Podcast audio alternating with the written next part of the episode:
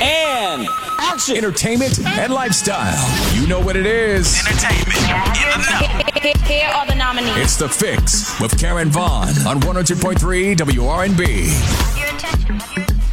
Sunday night is the biggest night in music. The Grammys are set to air on CBS at 8 p.m., hosted by Alicia Keys. And one of the big moments that they're prepping for, and we are too, is the tribute to Aretha Franklin. And they are going star studded in big voices from Fantasia to Andra Day to Yolanda Adams. And you know, when Yolanda Adams is part of a tribute, she's going to show up and show out. It's going to be one of the best moments of the show, guaranteed. And you can tweet with me live during the Grammys. You can follow me at Caravan and we can watch and tweet together. And speaking of the Grammys, if you didn't get enough of Cardi B's Big Game Pepsi commercial, well, they're launching another one during the Grammys. Now, this commercial has the same general theme as the first, with someone asking if Pepsi is okay.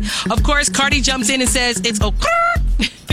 now, the people in the restaurant try to pronounce her signature line, and even some pigeons outside even get in on the act that is reminiscent of her appearance with Jimmy Fallon.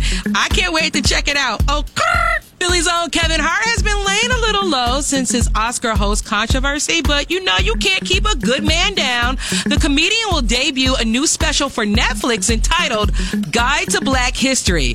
The educational and entertaining comedy special is being described as a sketch comedy meets stand-up Sesame Street. Kevin Hart tells the story of African Americans who made great contributions to American history with the help of other comedians such as Tiffany Haddish. Kevin Hart's Guide to Black History hits Netflix today. You just got your fix with Karen Vaughn on 102.3 WRNB.